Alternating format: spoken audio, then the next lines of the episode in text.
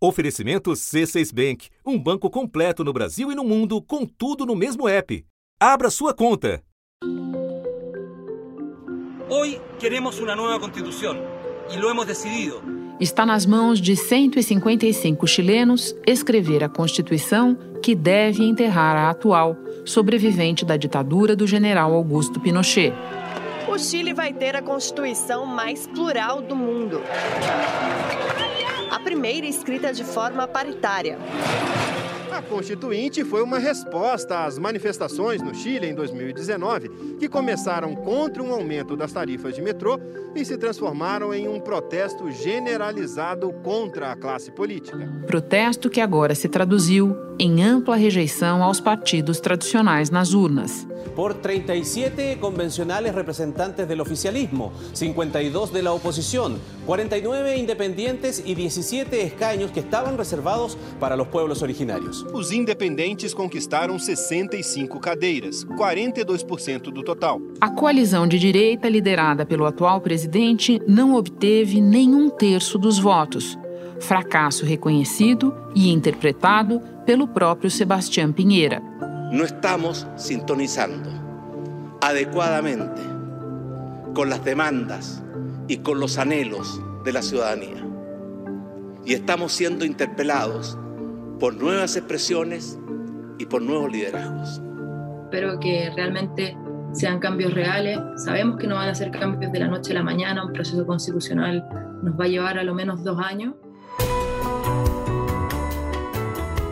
Da redação do G1, eu sou Renata Loprete e o assunto hoje é o caminho do Chile rumo a uma nova Constituição.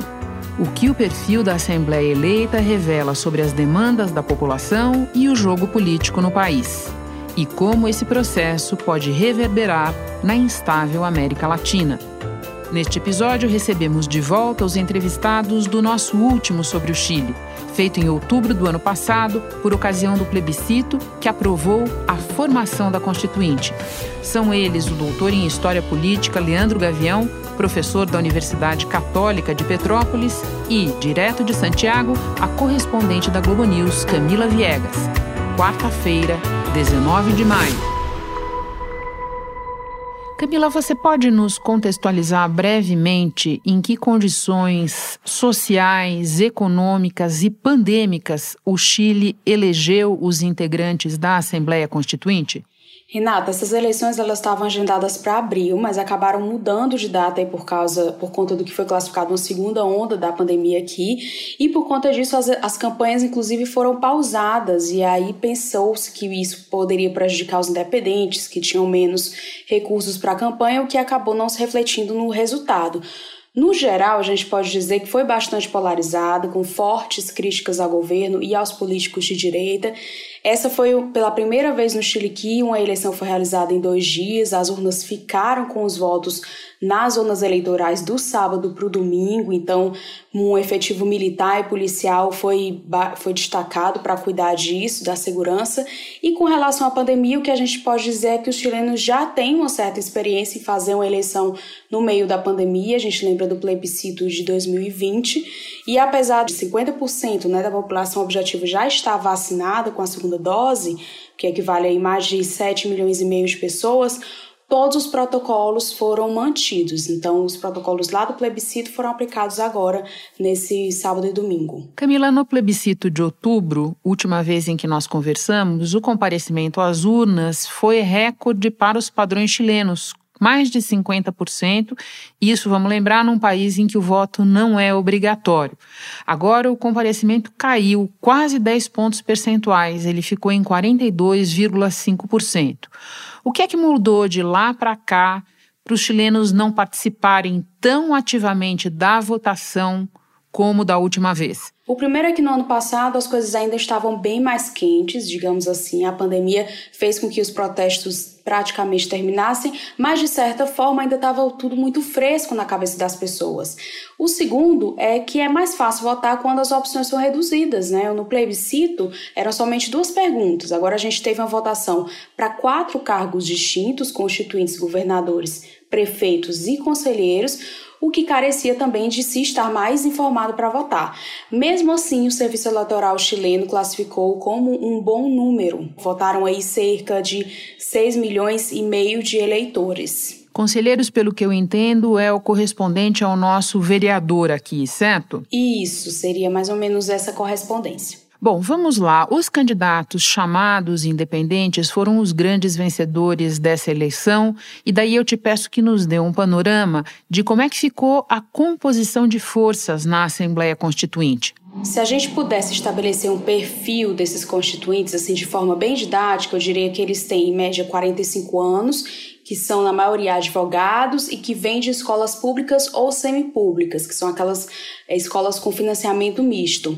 Um dos temas relacionados com os direitos sociais, que é quase unânime entre eles, de acordo com as pesquisas que fizeram antes de opinião com eles, é, eles se posicionam a favor do acesso, a, acesso, da proteção e distribuição da água como um dever do Estado. Além disso, a maioria também está de acordo com a criação de leis que garantem a equidade de gênero no mercado de trabalho.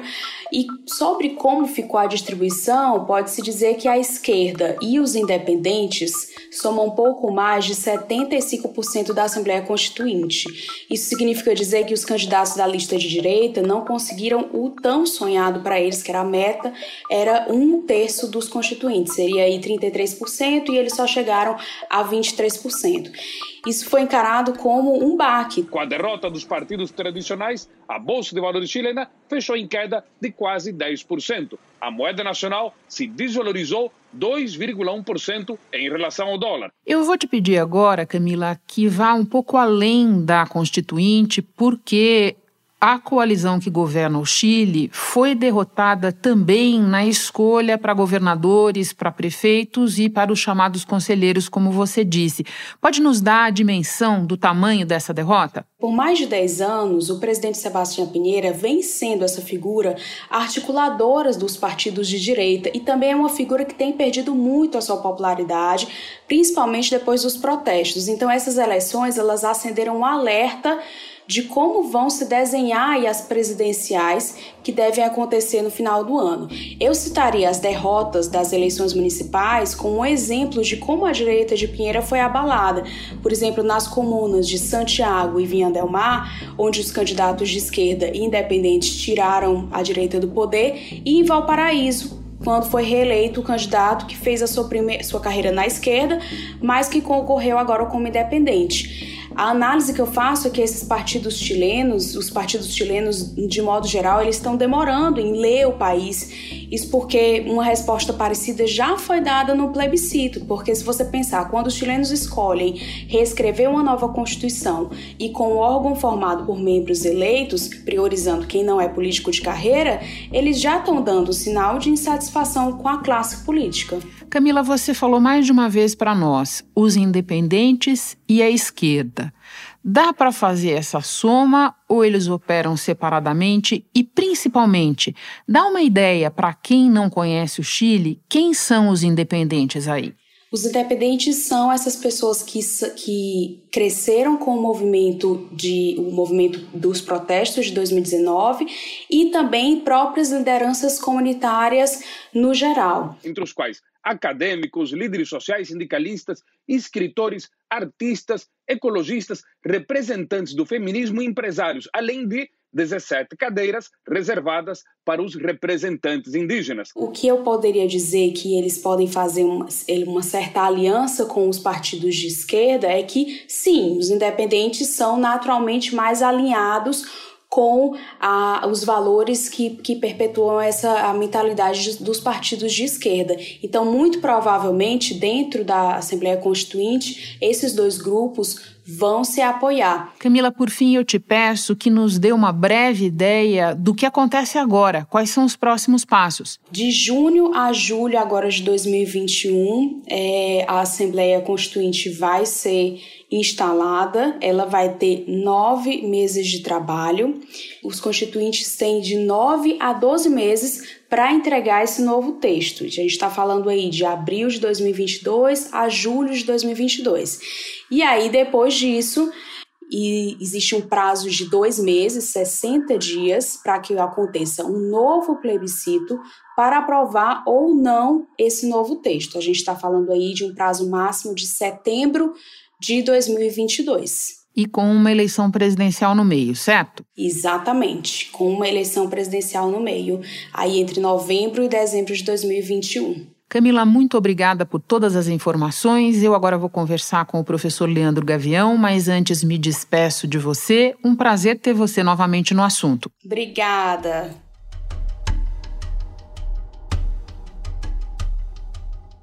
Leandro, da última vez que você esteve aqui no assunto, você nos explicou como a Constituição do Pinochet sobreviveu por tanto tempo.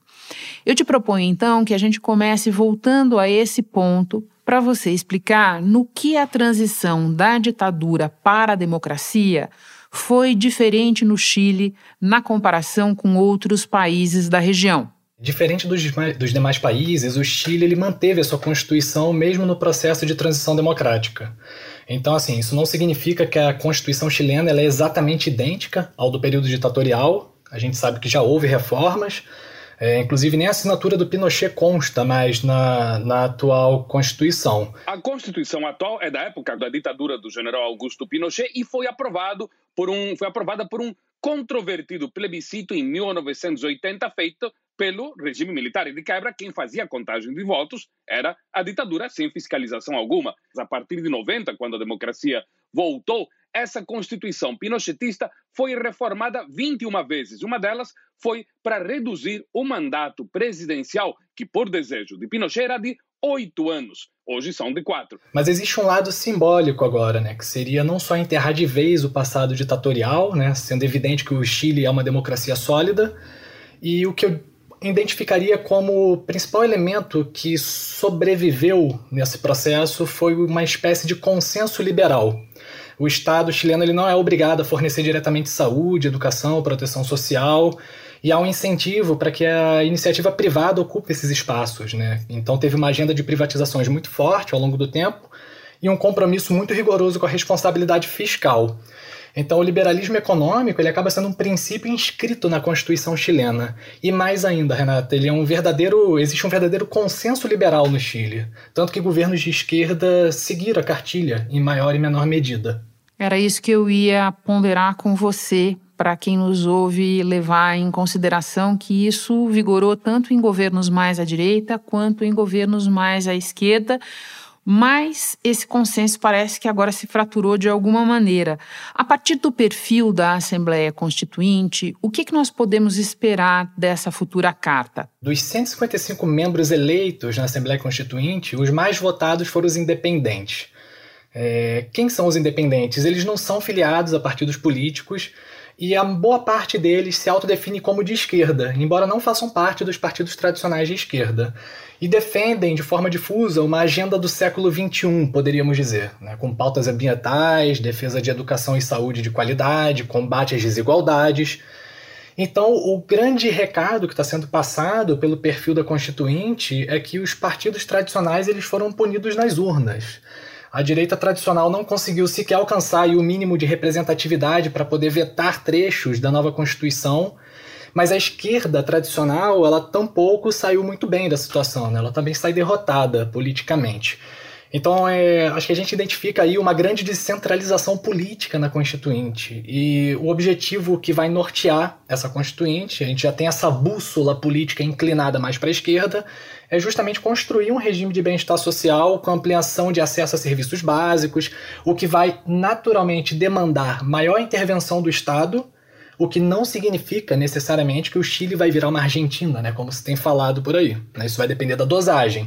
Tem países com economia de mercado, capitalistas, e que têm sistema de proteção social eficiente que vão muito bem. Você mencionou vários itens de uma pauta que pode aparecer na Constituinte. Eu coloco dois outros aqui que podem é, revelar uma mudança de rumos e de tempos é, em relação ao que se sabe sobre o Chile, que é a questão da aprovação do aborto que está na pauta e em discussão também, e a questão da autonomia dos povos originários. Vale a pena mencionar isso, na tua opinião? Sim, sim. Isso aí são demandas né, que se misturaram ali também com os protestos que começaram no final de 2019 e que acabaram ganhando a agenda política chilena. Então, é, são temas que provavelmente vão aparecer na Constituinte. E apesar da relevante proporção de população indígena, 10%, que é 10% da população chilena, a Constituição de Pinochet ignorava totalmente esse setor. Isto é, essa Constituição, que excluía pobres, indígenas e privilegiava militares, entre outros pontos, virou um Frankenstein com tantos enxertos e nunca conseguiu uma legitimidade. Leandro, a gente conversava há pouco com a Camila e lembrava que as eleições presidenciais chilenas vão acontecer em novembro deste ano, ou seja, no meio do processo de redação da nova Constituição. O que é que os resultados deste final de semana sinalizam para a eleição presidencial? Bom, Renata, é, a gente vai ter uma eleição presidencial provavelmente muito marcada por essa vontade de renovação que a gente está vendo na própria eleição dos membros da Assembleia Constituinte. E lembrando né, que o plebiscito lá atrás, né, de abril do ano passado, ele tinha uma outra pergunta, que ele demandava aos chilenos se eles aprovariam uma composição completamente nova para a Assembleia Constituinte que, que significa? Sem parlamentares em exercício atuando nela. E também foi permitida a eleição de políticos independentes. Então acho que tudo isso reforça muito uma ideia de renovação da vida política. É, na nossa última conversa, inclusive, a gente comentou né, sobre como seria difícil para um partido político específico capitalizar o resultado né, do plebiscito. E isso ficou muito, muito claro, isso ficou provado com o resultado dessas eleições que a gente teve agora. Porque os independentes, de certa forma, ganharam, vamos dizer assim. Então, o, o, novo candidato ao Palácio La Moneda, ele vai assumir muito provavelmente com a nova Constituição ainda sendo redigida e ainda sem a aprovação definitiva dessa Constituição. Porque a gente vai ter que ter outra consulta popular para saber se ela vai entrar em vigor ou não. Leandro, e o que significa para a região esse processo está acontecendo no Chile neste momento? Você diria que é um processo muito específico ou enxerga chances de ele influenciar e encontra eco em outros países da América do Sul. É evidente que esse fenômeno da Constituinte tem uma relação direta com a história política chilena recente, né? envolve de fato a ditadura militar, envolve uma questão socioeconômica atual, com o aumento das desigualdades, com o aumento do endividamento dos chilenos, aumento do custo de vida mas eu diria que ela se inscreve no fenômeno mais amplo. É, a gente nunca teve tantos livros né, na seção de best-seller com as palavras democracia, crise e populismo.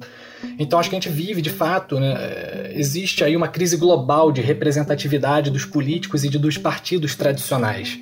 Se a gente pensar Estados Unidos em 2016, Donald Trump, França 2017, Emmanuel Macron, Brasil 2018, Jair Bolsonaro, o que, que tem em comum todos eles, né? Todos eles, né, todos esses vencedores desses pleitos tão importantes, eles se proclamavam em maior ou menor medida outsiders, né? Então a gente vê que há um desejo de mudança e um desejo pelo novo. Então o Chile, né? Por que, que o Chile está fazendo agora essa nova constituinte? Porque é fruto também de um contexto muito específico, é esse contexto global que a gente está passando. Então acredito que isso tem relação direta com a história chilena, em específico, é, mas também toca no contexto global e creio que a, a, síntese do encontro desses dois fenômenos gera um resultado que é muito restrito ao Chile. Pode encontrar eco em outros países, né, influenciando de repente novos debates, mas não necessariamente vai trazer à tona um debate sobre novas constituições pela América Latina. Leandro, para terminar, pela regra do jogo, essa Constituição pode ou não vingar, porque quando ela estiver pronta, ela precisa ser aprovada num plebiscito. Você vê uma grande possibilidade de que isso não aconteça? Qual é a tua previsão? Se eu tivesse que apostar, eu diria que sim, que ela vai ser aprovada, porque do ponto de vista simbólico, ela vai enterrar o último vestígio da ditadura de Augusto Pinochet do ponto de vista econômico. Existe um anseio popular para efetuar uma transição para um sistema de bem-estar social e, do ponto de vista político, há uma enorme pressão popular. Basta lembrar das manifestações de outubro de 2019. Mas, Renata, a gente não pode esquecer que a América Latina não é a maior referência de estabilidade política. Né? Então, assim, tudo pode acontecer, mas eu diria que a rejeição é pouco provável diante das expectativas muito elevadas que foram colocadas em cima desse processo da nova Assembleia Constituinte. Leandro, muito obrigada pela análise, pela conversa. Um prazer falar novamente com você. Bom trabalho. Obrigado, Renato. Sempre prazer. Este foi o assunto podcast diário disponível no G1, no Globoplay ou na sua plataforma de áudio preferida. Vale a pena seguir o podcast no Spotify ou na Amazon, assinar no Apple Podcasts, se inscrever no Castbox ou no Google Podcasts e favoritar no Deezer. Assim, você recebe uma notificação sempre que tiver novo episódio. Eu sou Renata Loprete e fico por aqui. Até o próximo assunto.